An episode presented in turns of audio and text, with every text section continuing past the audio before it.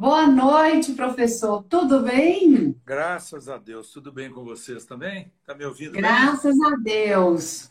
Já abrimos aí essa live. Estou ouvindo bem. O senhor também está me ouvindo? Está tudo ótimo. Tudo indo. Já iniciamos aí agradecendo desde já a sua participação aqui conosco, viu? CRM-MG agradece muito esse tempinho aí que o senhor tirou para estar falando sobre um tema importante e curioso também, né? Desperta a curiosidade de muita gente aí para saber a diferenciação do ensino da odontologia aqui no Brasil e nos Estados Unidos. E hoje, na realidade, foi um dia pesado, viu? Na hora que eu cheguei aqui, eu falei, meu Deus, ainda tem essa live hoje, mas nós vamos fazer com muito carinho, porque eu gosto muito do pessoal todo aí, eu devo muita, vamos dizer, tenho muita gratidão por tudo que a odontologia já me fez e já me deu, entendeu? Então, eu acho importante a gente conversar. Eu acho que é mais interessante também a gente dizer para todo mundo que talvez essa live aqui seja uma preparação, né? Para uma palestra onde eu recebo rotineiramente pedidos de jovens brasileiros querendo saber como é que eu faço para exercer minha profissão nos Estados Unidos.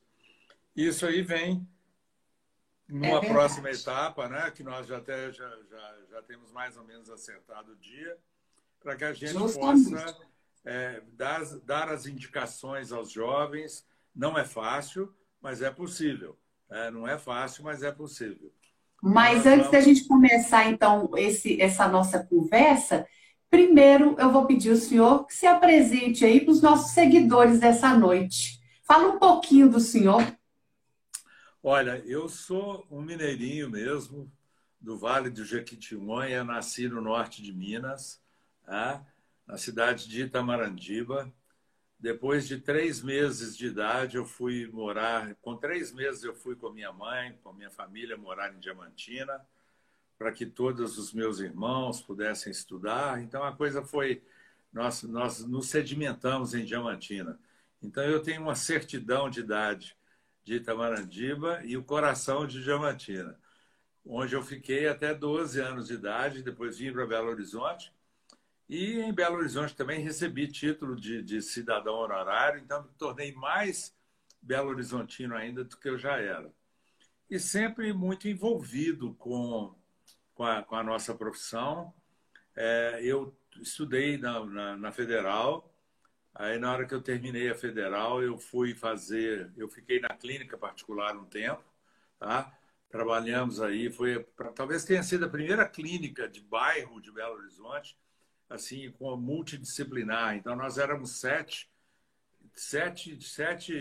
jovens audaciosos e começamos ali com essa clínica, cada um dentro de uma especialidade que nós não tínhamos, ou dentro de uma procurando fazer aquilo que mais gostava, né? E depois a gente foi, aos poucos, agora está na hora de estudar mais. Aí eu fui para os Estados Unidos, onde eu fiz ortodontia, na Universidade de Pittsburgh. Depois da Universidade de Pittsburgh, eu voltei para o Brasil e já em 81, quando eu voltei, eu comecei na PUC, na graduação. Depois, mais tarde, em 87, com a ajuda lá do Padre Lázaro, do pessoal lá, que o Padre Lázaro era o reitor da época e tal, a gente conseguiu montar a pós-graduação e...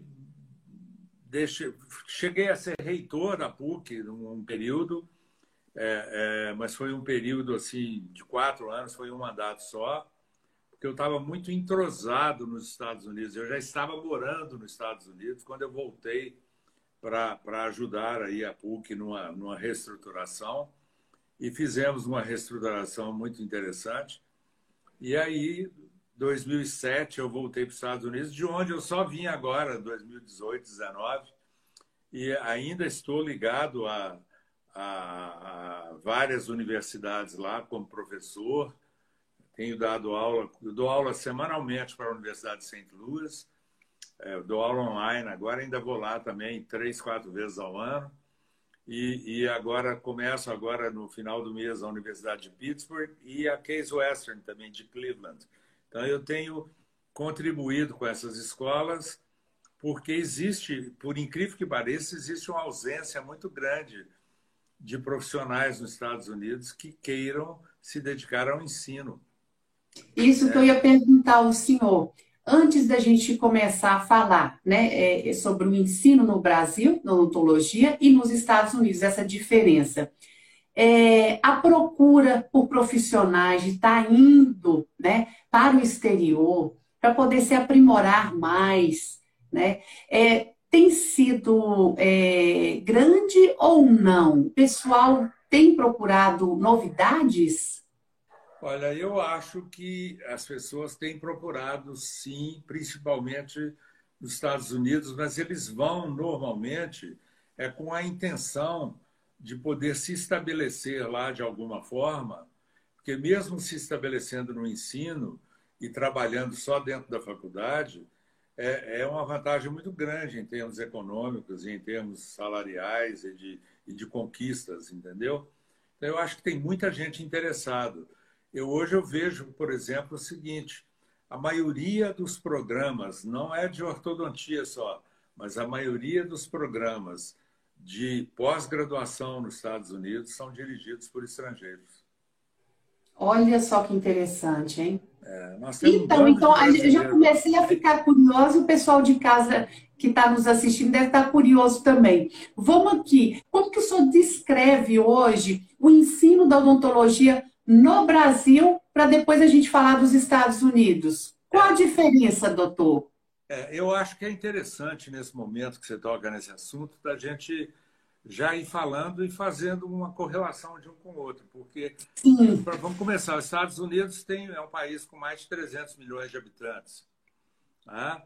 E tem lá os seus 50 estados, e nos Estados Unidos não tem mais do que 70 faculdades de odontologia. É isso mesmo, gente, eu não estou errado, não. 70 faculdades de odontologia no país inteiro. No Brasil, nós já passamos de 1000. Muita! Já passamos de 1000. Os Estados Unidos têm menos faculdades de odontologia do que o estado de São Paulo. Nossa! Entendeu? Então, só para você ter uma ideia de como as coisas são. Então, existe um controle de mercado muito interessante e uma diferença na preparação do aluno. Aqui no Brasil, a gente vê aí jovens de 21, 22 anos. Eu mesmo me formei em odontologia com 23 anos. Então, muito jovem, muito imaturo ainda. E é uma questão de muito, muito interessante, porque as idades de pré-escola, de escola fundamental, são todas as mesmas. Então, o aluno entra na faculdade nos Estados Unidos na mesma idade que nós entramos aqui, por volta de 18 anos, por aí que ele está entrando numa faculdade. Logicamente, aí tem alguma variação, mas a média é 18 anos. E ele, com 4 anos de universidade nos Estados Unidos, ele está formado no que ele quiser, com exceção de cinco conjuntos, e 4 deles, 3 deles da área de saúde, e mais o direito, e mais um curso de administração também, que é uma coisa muito especial que eles fazem lá. Não administração corriqueira, mas uma mais especial. Então, você veja bem, você, para estudar odontologia, medicina e veterinária nos Estados Unidos, você vai fazer os 4 anos de universidade, que eles chamam de college, né, depois vai fazer mais 4. Então, na realidade, são 8 anos para você se formar como dentista ou médico ou veterinário. E como advogado também, essa uma área de administração especial, 4 mais 4.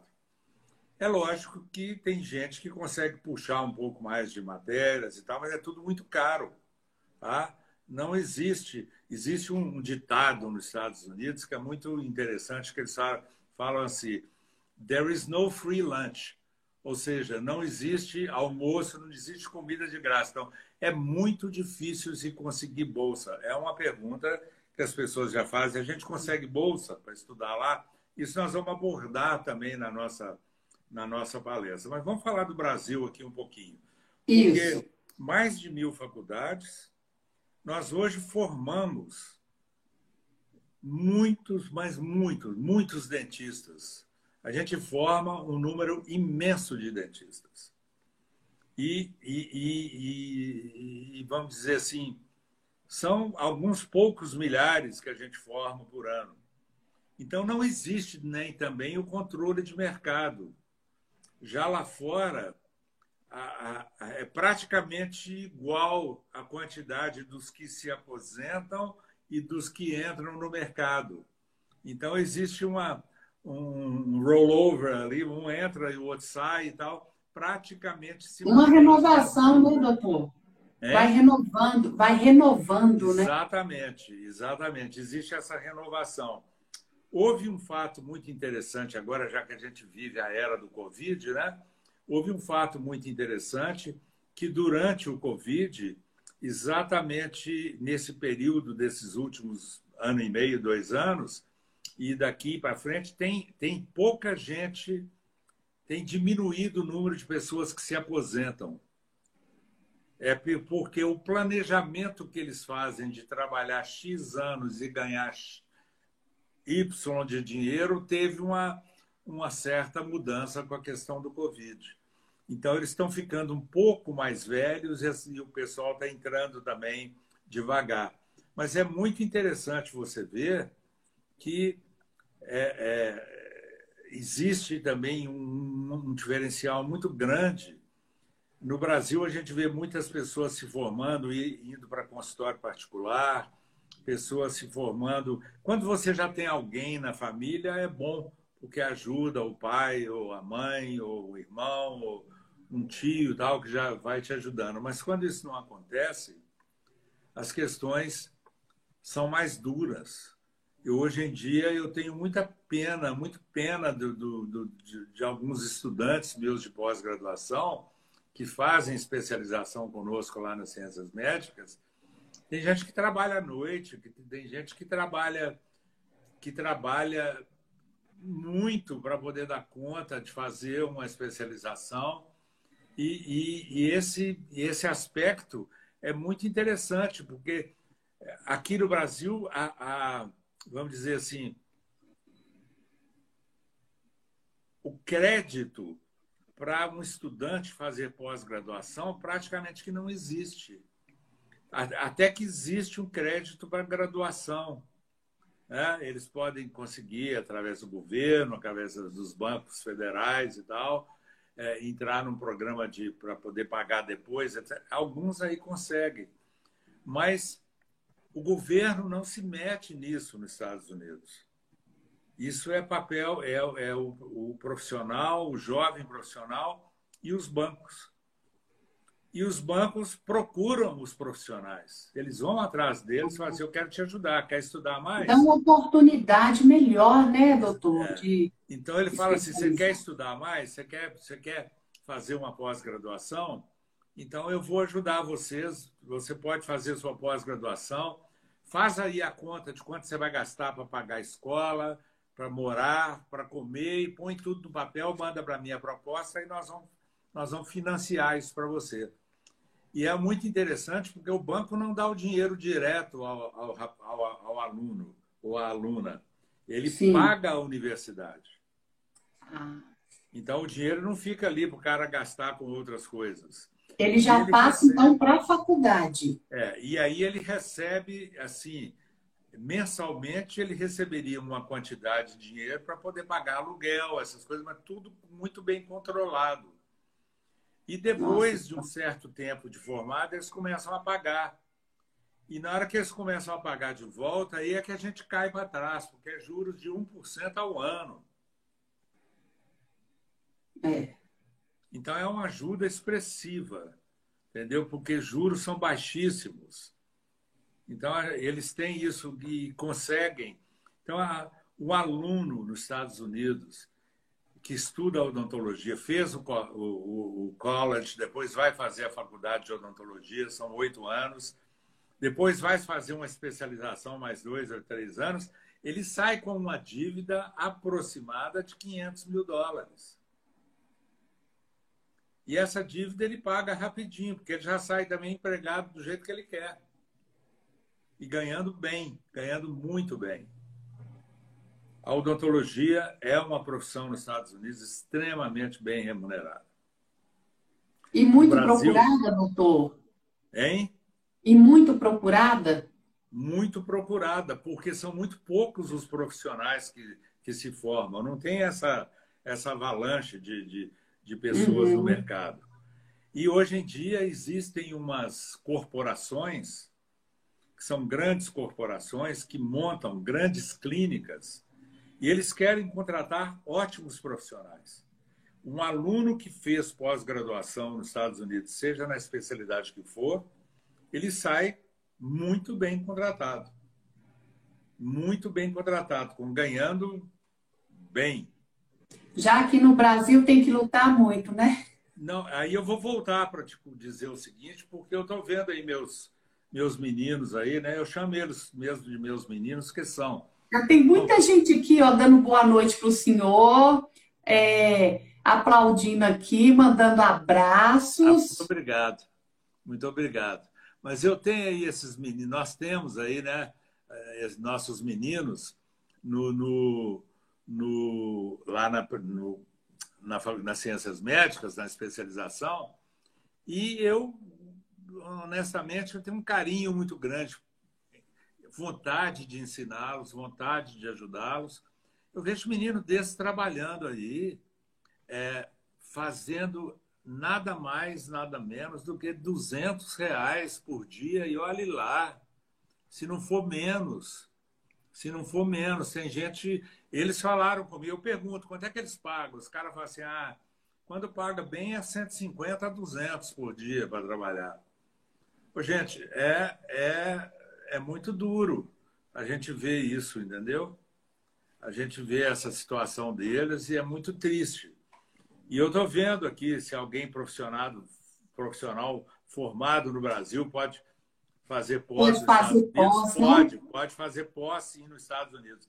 Nós vamos ter uma aula específica sobre isso e vamos trazer, inclusive, 2 ex-alunos da PUC aqui. Um deles é minha filha, que eu vou ver se ela pode, ela ficou de ver a data lá, se ela vai poder entrar conosco, onde nós vamos explicar os caminhos que fizeram. Tá? Os caminhos são diversos, mas a gente vai ter essa oportunidade de fazer uma aula programada. Eu vou botar slide, eu posso mandar cópia depois para vocês, essas coisas todas, para explicar como é que funciona esse processo de se tornar dentista nos Estados Unidos ou fazer pós-graduação nos Estados Unidos, como é que as coisas funcionam. Eu acho que é muito importante, porque tem muita gente perguntando. Eu recebo e-mails frequentemente, para te falar a verdade, eu já tenho até um e-mail mais ou menos pronto de resposta. Só para esse tipo de pergunta. Exatamente. Então a gente... Doutor, mas voltando aqui... Fala para a gente onde o Brasil peca no ensino da odontologia. Onde o senhor... Aí vem o milagre. Aí vem o milagre. E outro dia me fizeram essa pergunta, falaram assim, como é que são os dentistas aqui do ensino, o ensino no Brasil? O ensino... Primeira coisa que tem que botar na cabeça é o seguinte, o aluno, ele vai ser bom aonde ele quiser estudar, depende só dele. É verdade. Então, se o aluno quer estudar... Eu me lembro que eu estava nos Estados Unidos, um amigo meu ligou, falou assim, meu filho passou na Federal, passou na PUC e passou na Newton, para odontologia. O que é que eu faço? Eu falei assim, você decide com ele, porque ele pode ser o melhor profissional em qualquer uma delas, não tem problema nenhum. Depende da vontade, depende da entrega, depende de como você se encaixa ali dentro. E são pessoas que são bem-sucedidas porque estudam muito. E tem gente que não estuda nada. Olha, gente, eu mexo com o ensino tem anos, tá? Desde 81 que eu estou no ensino. Então, nós estamos falando de 40 anos de ensino e vou dizer para vocês uma coisa. Não é fácil a gente lidar com alunos que não queiram estudar. Tá? É muito difícil. Você precisa de... Eles acham que vai cair nas mãos deles, que vai ser muito fácil, que tudo se resolve. E o mercado está aí, né? Muito difícil. E o mercado está aí, e o mercado exige e o mercado testa. É. Entendeu? O mercado testa. Eu tenho uma palestra que eu já fiz diversas vezes nos Estados Unidos, onde eu faço uma certa comparação de um atleta, que eu sou da área de esporte também, que eu adoro, né? Então, ah, que bacana! Então, eu faço uma comparação de um atleta de alto rendimento e um profissional liberal de alto rendimento, de alta capacidade. E é a mesma coisa, as etapas são as mesmas. O polimento, as coisas, tudo isso que acontece no esporte acontece também na profissão.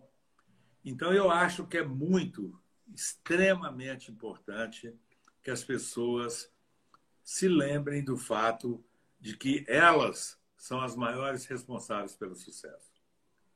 Elas próprias. Agora, eu estava falando que me perguntaram outro dia, quem é melhor, o dentista brasileiro ou o americano? Aí eu falo assim, olha... O dentista brasileiro, quando é bom, é muito bom.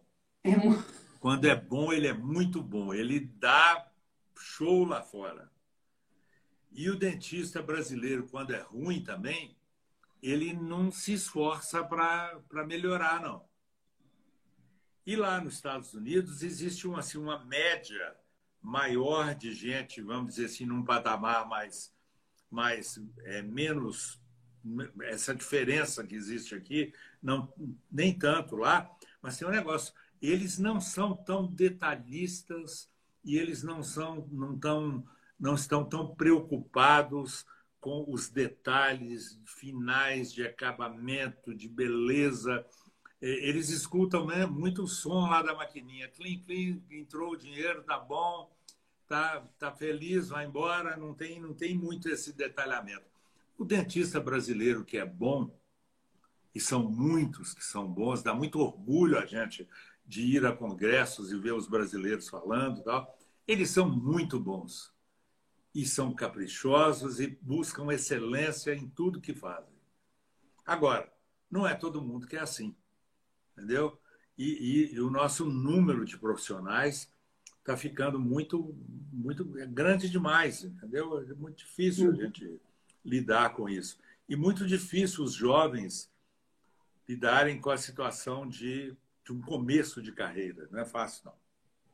O senhor é prova aí de ser muito bom representando o nosso Brasil lá fora. E passou por muitas coisas até chegar nesse nível, né, doutor? É, mas eu corri atrás. A verdade é que eu corri atrás, entendeu? Eu era garoto de 17, 18 anos, quando eu falei assim, para eu me inserir numa vida aí, uma coisa mais... Eu preciso saber falar inglês. Onde é que eu ia aprender a falar inglês? No Colégio Santo Antônio, onde eu estudava. Aí um colega meu de Santo Antônio falou comigo, você não quer fazer a prova do American Fields para a gente estudar lá? Nós vamos no mesmo ano juntos? Eu falei assim, ah, quem sabe? Aí eu fiz, inclusive, sem pedir a permissão dos meus pais na época. Fiz para ver assim, o que ia dar. Aí eu passei e eu fui para uma cidadezinha de 2.800 habitantes, onde aprendi inglês extremamente bem. Dei sorte de morar na família onde a minha mãe americana era professora de inglês. Então, as coisas aconteceram de uma maneira muito boa para mim. E lá também, de uma certa forma, eu amadureci, né? Amadureci para tomar minhas decisões. Não tinha muito aquela questão de... A família brasileira é muito... Ela força muito, entendeu? Ela puxa muito para que você E o americano não. À medida que a pessoa vai crescendo, vai se tornando independente. Independente. Tanto que o americano, a família, não espera que o filho queira ficar em casa depois dos 18 anos. Ele não espera isso. Ele espera, ó, show. Aqui os filhos ficam até 30, 35 e vai isso. Tem que visitar no Thanksgiving aqui para a gente comer uma comida boa e tal. Mas é assim que as coisas funcionam. É. E aí a pessoa amadurece muito cedo. E a grande diferença que eu vejo do profissional, do estudante americano para o estudante brasileiro, é que eu lidei nos Estados Unidos só com pós-graduação. Só com pós-graduação. E eu recebo um aluno, uma pessoa madura. Eles ficaram dos 17 ou dos 18 aos 22 na faculdade, no college, dos 22 aos 26, eles estão fazendo a odontologia, que são mais 4 anos. Então, eles já chegam para a gente com 27, 28 anos, um monte de gente casada e com filho. Olha a diferença, enquanto aqui são... É uma diferença enorme. O pessoal forma muito novo. Com 22 anos, 23, já estão aí formados. Pois é, e não sabe nem o que vai fazer. Eles não. Com 22, eles vão para a faculdade. Já tem uma maturidade. É. Achar o caminho de uma especialidade. É bem diferente. Doutor, vamos falar então sobre um assunto logo no início que nós abordamos, sobre as bolsas que são oferecidas. Oferece muitas bolsas para quem é de fora, para estar estudando nos Estados Unidos. Como que eles... Não existe muitas bolsas, não. Olha, o governo americano, ele tem programas que dão uma certa ajuda, mas é uma ajuda pequena. Vamos supor que eles entram com 5% ou 10% do que você tem que pagar a universidade.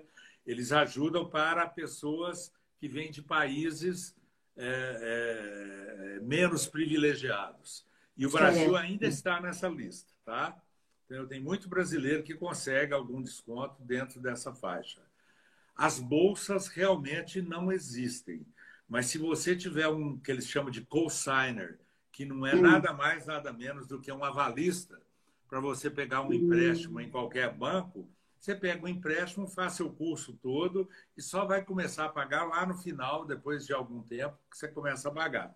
Então, existe esse crédito educativo particular que funciona extremamente bem.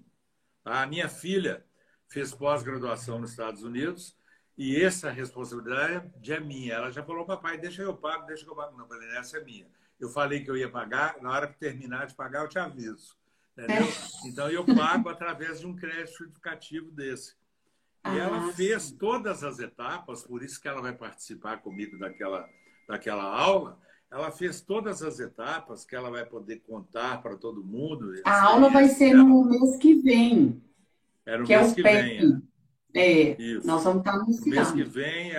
O Conselho vai divulgar bastante, viu, gente? Porque eu sei que tem muita gente interessada nisso.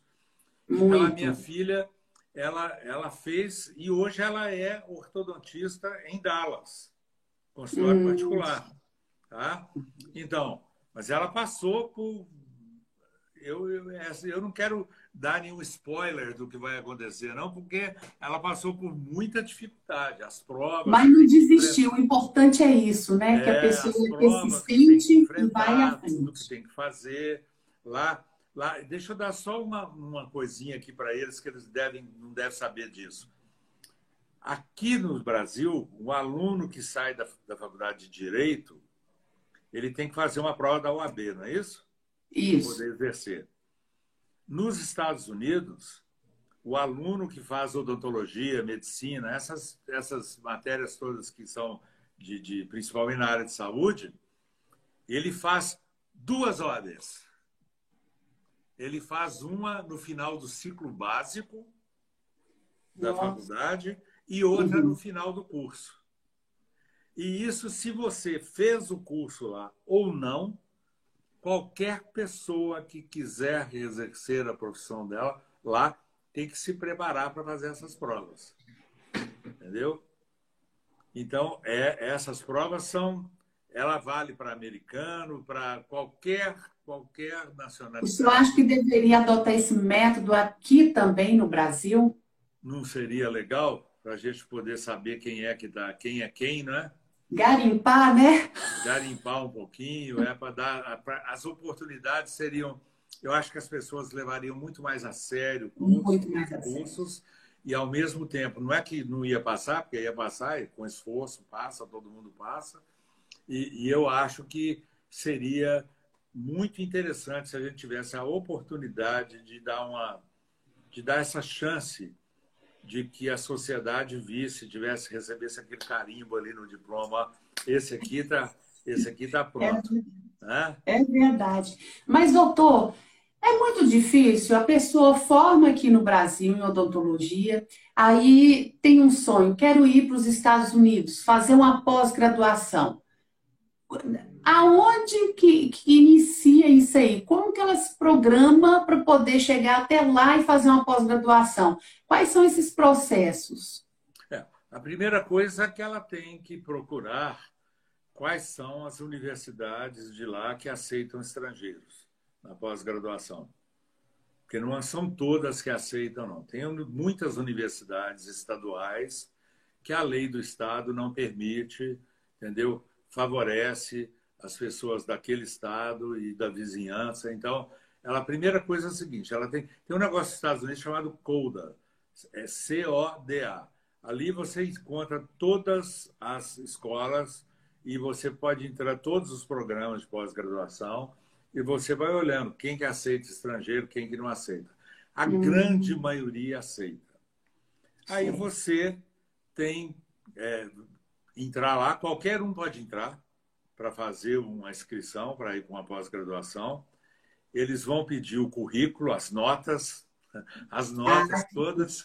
Vão pedir o currículo, vão perguntar se você não é americano, perguntar se tem algum tipo de board, que é a questão da OAB, entendeu? Aqui no seu país. Quando tem, você já tem um privilégio maior. Quando não tem, aí eles têm outras provas que eles vão pedir às pessoas para fazer. E a pessoa pode ir fazer uma pós-graduação. E das coisas mais importantes que existem nesse processo são as cartas de indicação de outros profissionais que te conhecem. Mas são coisas sérias. Isso conta ponto, né, doutor? Mas são coisas sérias. Não é carta assim que você fala assim, opa, vou lhe pedir esse cara aqui. Eu só conheço um caso no Brasil, eu não vou citar nome, porque todo mundo conhece também essas pessoas, que o rapaz estava precisando de uma carta de apresentação e esse colega falou assim, não, você vai passar, você vem aqui para São Paulo, passa 2, 3 dias comigo aqui para eu te conhecer. Como é que eu vou dar uma carta de apresentação se eu não conheço? É verdade. Entendeu? Então, isso é uma situação muito interessante e a gente vê a seriedade dessas coisas que acontecem e da forma que elas acontecem. Mas vou te dizer uma coisa. O brasileiro, quando está lá, ele não faz feio, não. Tá? Faz feio, não. Ele pode fazer feio até na escola, ele sempre se destaca, tem muita gente boa. Tem muito brasileiro que... E esse contato do americano, profissional americano de odontologia com o brasileiro, é bom? O profissional... O relacionamento deles, como é? Ótimo, ótimo, ótimo. Eles adoram conhecer outras culturas, eles adoram... Eles gostam muito deles, né? Eles são muito questão de self-centered. Eles olham muito para eles só. Mas, à medida que o tempo vai passando, você precisa ver, faz grandes amizades, tem turmas excepcionais de alunos com muita gente estrangeira e como no Brasil, uma predominância da mulher agora, né? A predominância da mulher, como aqui no Brasil. Aqui no Brasil, justamente a odontologia, muita mulher, né? A odontologia hoje em dia virou uma odontologia que como tem mulher, como tem menina bonita, como tem gente capaz. Eu vou te dizer assim, quando acontece algum congresso no exterior, e acontece sempre, agora já vão começar os congressos presenciais, você vê de longe as brasileiras, né? Porque primeiro elas se cuidam mais do que as outras. Se destacam na hora, né, doutor? Salto alto e tal, e o pessoal lá não liga muito para isso. E eles ficam assim, como tem gente bonita do Brasil. E eu falo bonita e competente. E é, bonita as e duas competente. Coisas têm que andar juntas. Exatamente, é. Entendeu? É isso mesmo. Mas, doutor, o nosso bate-papo está muito bom. E mês que vem, com a educação permanente, que o senhor vai estar participando, o pessoal vai dar de assistir e saber assim, na íntegra, como funciona e como essa diferença mesmo de ensino da odontologia no Brasil e nos Estados Unidos. Mas antes da gente encerrar, o papo tá tão bom que passa muito rápido, né? O tempo. É. Quando a gente assusta, já está acabando aqui. Mas antes de encerrar, eu vou pedir para o senhor deixar aqui uma mensagem final para os estudantes e profissionais da área de odontologia que buscam crescer e aprimorar os seus conhecimentos. Qual a mensagem que o senhor deixa nessa noite? A primeira coisa que eu falo é o seguinte, é que o jovem recém-formado, o jovem profissional, também encontra áreas e espaços de altíssima qualidade para fazer sua formação profissional em uma especialidade aqui no Brasil. É preciso de ter carinho na escolha. É preciso buscar essa escolha de uma forma muito interessante e procurar conhecer. Eu falo isso porque eu falo em nome do nosso grupo da pós-graduação das ciências médicas. Eu tenho essa... Eu acho que eles me dão o direito de falar em nome deles, porque nós formamos uma equipe de altíssimo nível, entendeu? Altíssimo nível. E é lógico que há outras instituições também que têm profissionais de altíssimo nível. Mas, gente, cuidado com esses cursos de fim de semana só. Cuidado com cursos que você não tem a exposição que você precisa ter. Então, é preciso que vocês conheçam. E é preciso que sejam muito honestos nessa discussão. Porque você pode fazer uma pós-graduação de 2 anos, ou 3 até, e acabar, na hora que você acabar, falar assim, o que eu sei? Eu não sei quase nada, eu não fiz quase nada. Então, existe aprenda a exercitar ou a trabalhar numa escolha, e numa escolha que seja bem fundada, com informações sobre professores, sobre outras pessoas que estudaram junto com esses professores. Procure saber. Não se deixe enganar com outros concursos que não vão te levar a nada. Agora, eu quero deixar como mensagem, você me pediu para deixar uma mensagem. Sim. É que diz uma coisa. Primeiro, uma coisa para mim é muito interessante. Eu adoro jovem, entendeu? E eu acredito nos jovens. Eu acredito. Eu tenho uma fé muito grande nos jovens. E eu acho que a nossa juventude é absolutamente fantástica. Precisa só de saber trabalhar as suas escolhas de uma forma melhor. E adoro também... conversar e estar com eles, buscar, bater papo, orientar. É uma espécie de ser uma espécie de um mentor dessa juventude que está aí procurando espaços, entendeu? Porque eu comecei do zero. Tá? Eu estudei no Colégio Santo Antônio, igual eu disse aqui, com bolsa de estudo dos franciscanos. Eu busquei a Universidade Federal, passei bem no vestibular, e quando fala assim, mas ele foi fazer pós-graduação nos Estados Unidos.